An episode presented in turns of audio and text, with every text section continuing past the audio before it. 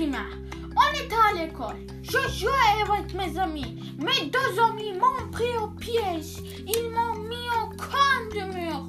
Les deux autres qui jouaient avec nous ont encouragé les deux autres qui m'ont pris au piège.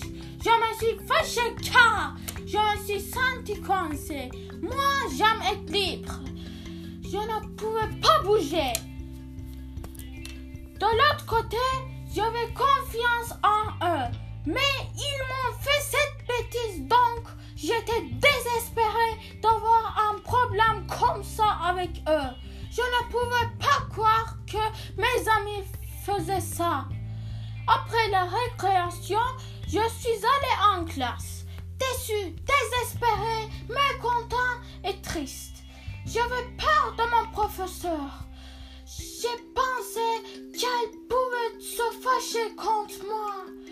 Je ne lui ai rien dit. Je suis resté timide pendant toute la leçon.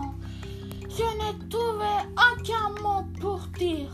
J'étais tout fermé.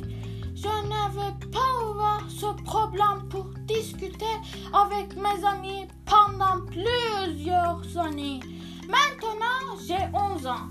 Et quand j'étais téléphone avec l'un de mes amis qui m'a coincé au mur, il s'est souvenu de ce sujet. Il s'est excusé. Finalement, nous avons terminé le sujet il y a deux mois.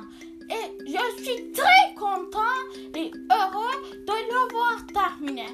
Voici mon souvenir. Donc, je me souviens encore et qui restera pour toujours 面膜啊。